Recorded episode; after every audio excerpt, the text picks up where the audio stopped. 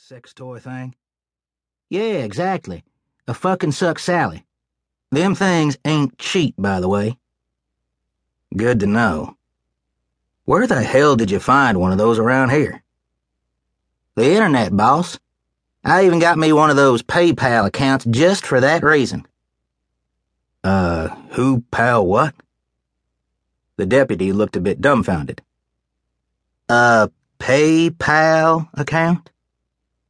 Static played across the sheriff's gray green eyes as he sat and stroked his beard. Look, it doesn't matter.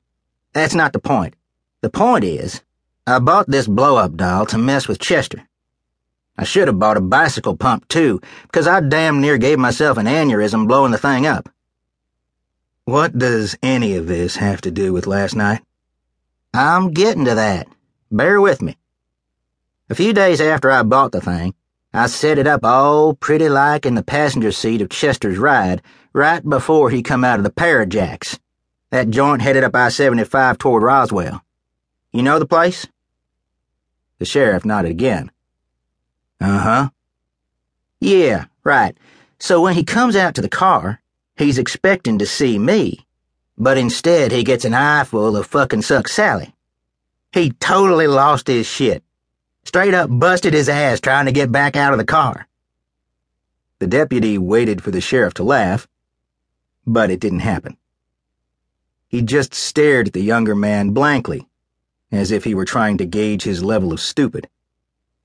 Is this remotely leading to why we're sitting in my office this early on a Sunday morning when we both would clearly rather be somewhere else?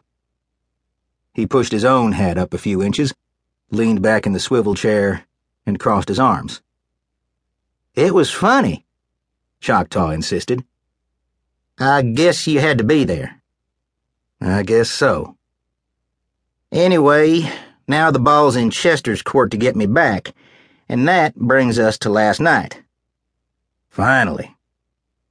Choctaw took off his hat, pushed back his shiny black hair, and reseated it deep on his brow. So I'm out on patrol, and I'm letting Chester ride along with me. Choctaw put up both his hands, palms out, to fend off another dirty look.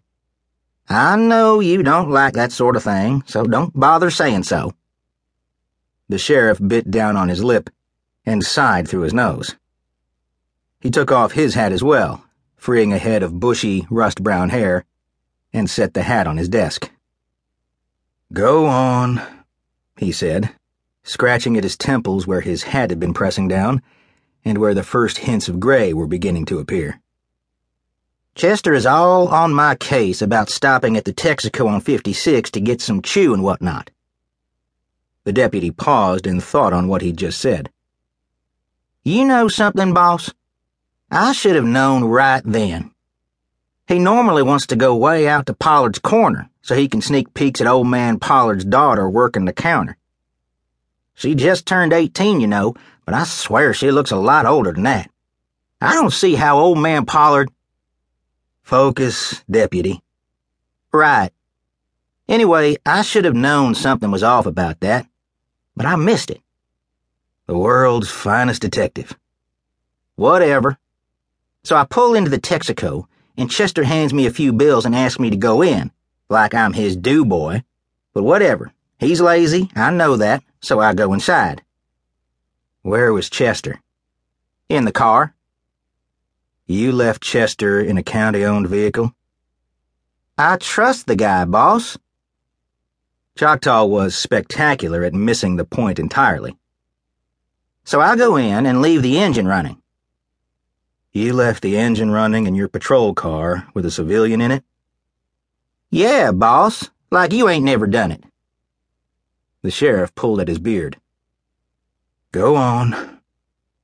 Yeah, like I was saying. I walk in, and wouldn't you know it, there's this dumb shit crackhead with a pea shooter 22 holding up the place. I about shit and fell back in it. I knew looking at him he wasn't from around here. He raised an eyebrow at the sheriff to emphasize the perpetrator's darker persuasion. A brother. Probably picking up some quick cash on his way back to Atlanta. Because all brothers originate from Atlanta. Everybody knows that.